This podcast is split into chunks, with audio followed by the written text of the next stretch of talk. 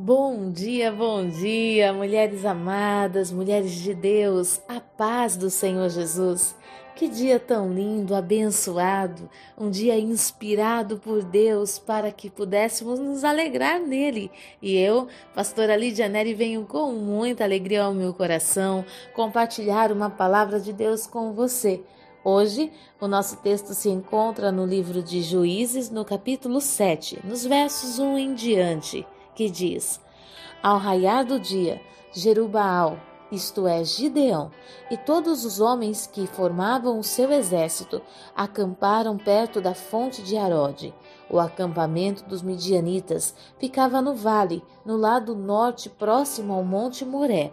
Então o Senhor ordenou a Gideão: o povo que está contigo é numeroso demais para que eu entregue Midian em suas mãos, a fim de que Israel não caia em soberba e venha orgulhar-se em detrimento à minha pessoa, alardeando que a sua própria força o livrou.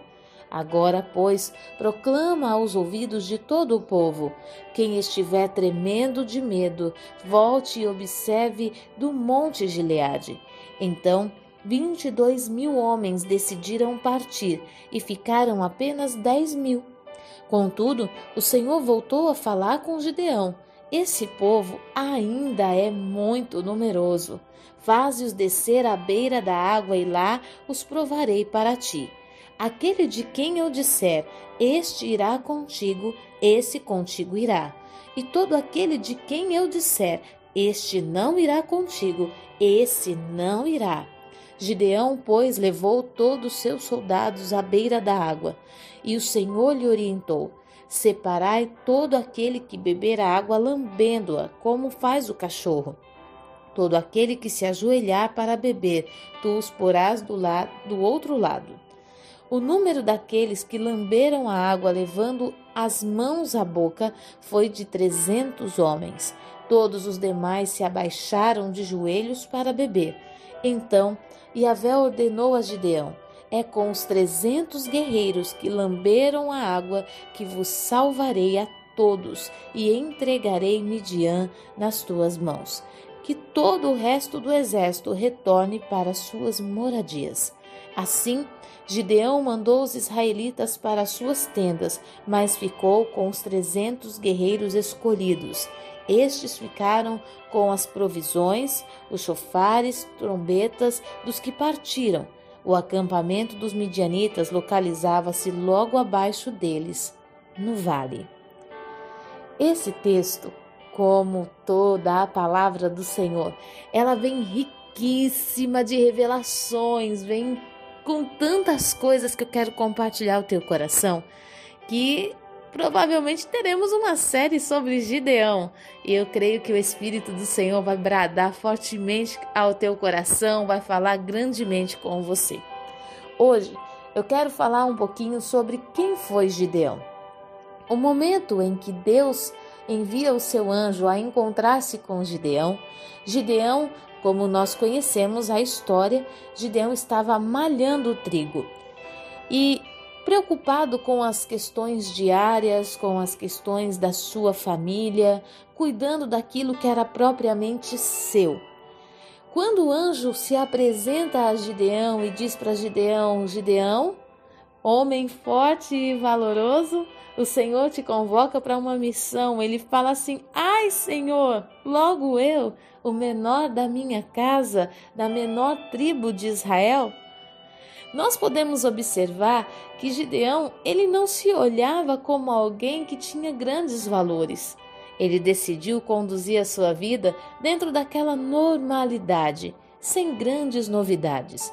Já há muito tempo, o exército de Midian, os midianitas, invadiam Israel, roubavam toda a colheita, destruía tudo aquilo que Israel plantava, mas mesmo assim, não existia alguém que olhava para si mesmo com o sentimento de eu posso vencer esse exército. Eu preciso acabar com essa invasão. Eu preciso destruir aquilo que tem nos destruído. E Gideão era um desses homens que estava ali no seu lugar, cumprindo a sua missão, cuidando da sua casa, da sua família e achando que isso era o suficiente. se preparando, talvez, tentando guardar um pouco de cereal para que no momento que os midianitas viessem a invadir a terra, eles tivessem um suprimento para mais alguns dias.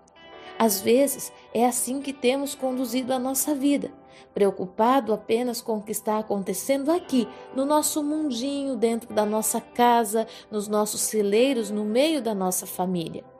Mas existia algo que precisava ser vencido do lado de fora.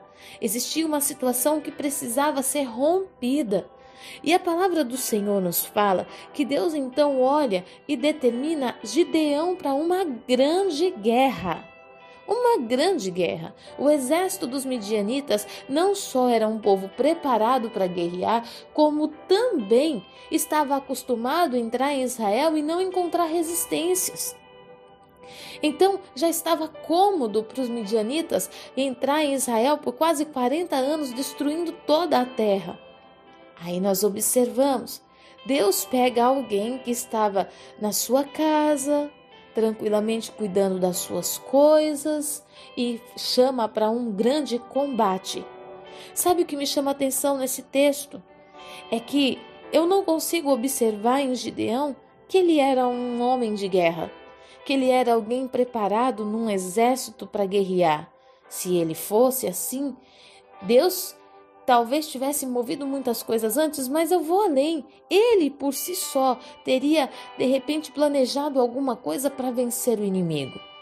Mas Deus olha para Gideão e fala: Não, não é a estratégia de guerra de Gideão, não é a valentia de Gideão, não, é o coração ele vai ser capaz de me receber. Ele vai ser capaz de fazer prova de mim.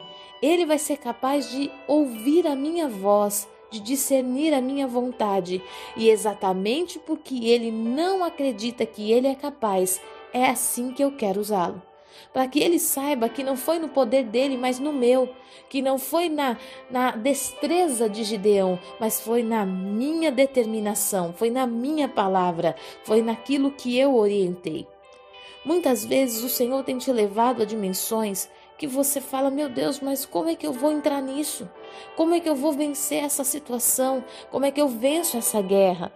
Existem coisas que Deus colocou diante de você que você fala, mas eu não posso. Como eu posso entrar nesse trabalho? Eu não tenho nem sequer o ensino completo, o ensino médio completo. Como é que eu posso é, engravidar agora? Olha a minha condição financeira, olha a minha casa. Meu Deus, o que, que vão pensar de mim? O que vão falar de mim? Como é que eu posso querer uma faculdade? Eu não tenho condições, eu não tenho meios para fazer. Como é que eu posso querer ser uma serva de Deus se na minha família ninguém me ensinou valores cristãos? Não é na tua força, não é na minha força, mas é na força do Senhor.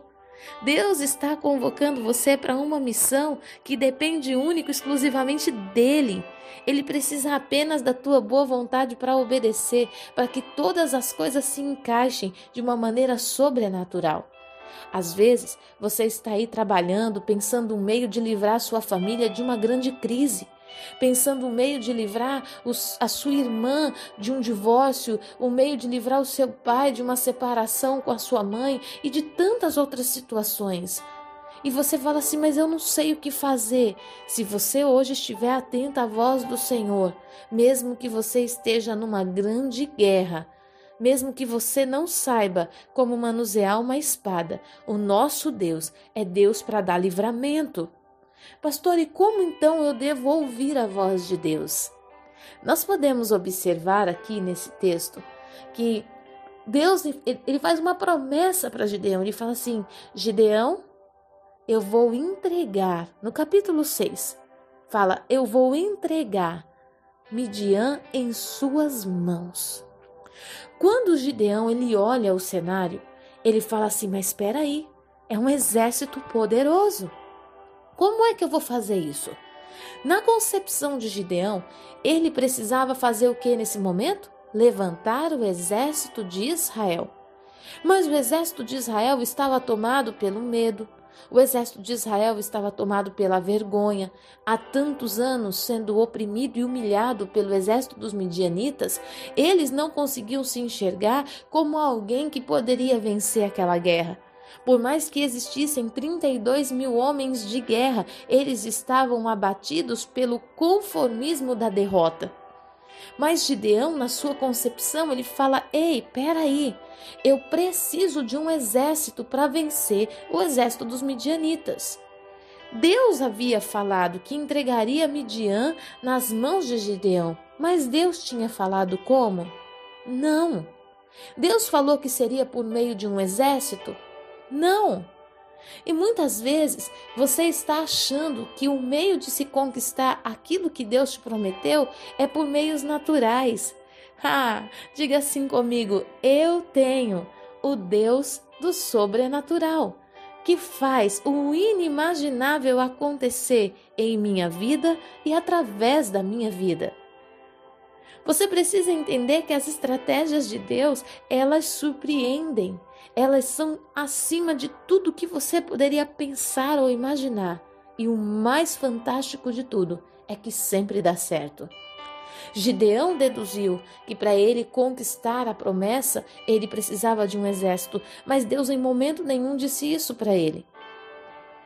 Que você precisa entender que a promessa que Deus te fez vai depender do quanto você está disposta a ouvir o que Deus tem para dizer e não das suas técnicas.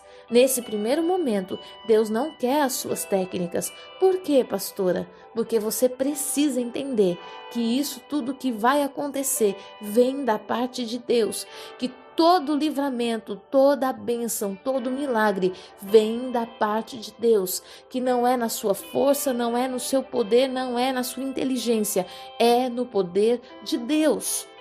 E no próprio texto que nós lemos, o Senhor ele fala: eu, você tem muita gente contigo.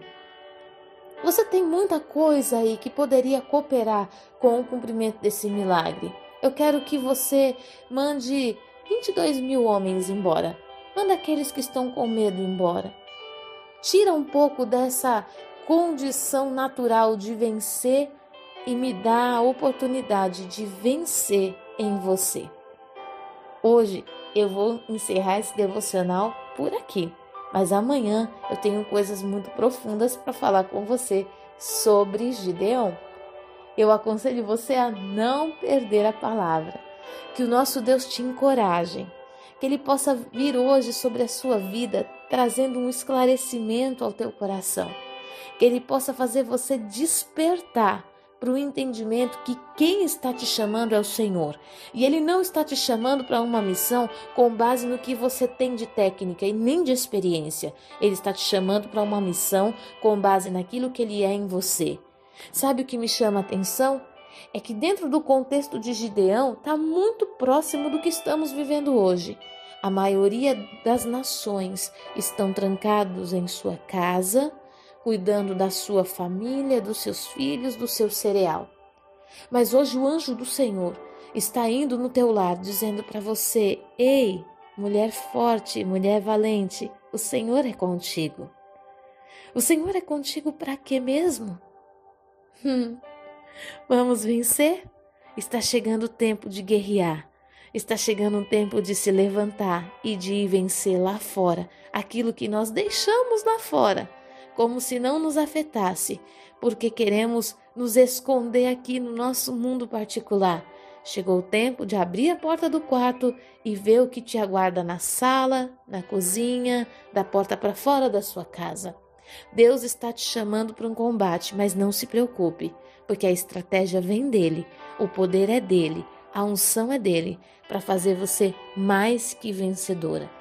O que vai te tornar notável nessa guerra não, é a, não são as suas estratégias, não é a sua experiência, mas o quanto você esteve disposta a ouvir o direcionamento de Deus e fazer exatamente o que ele te pediu.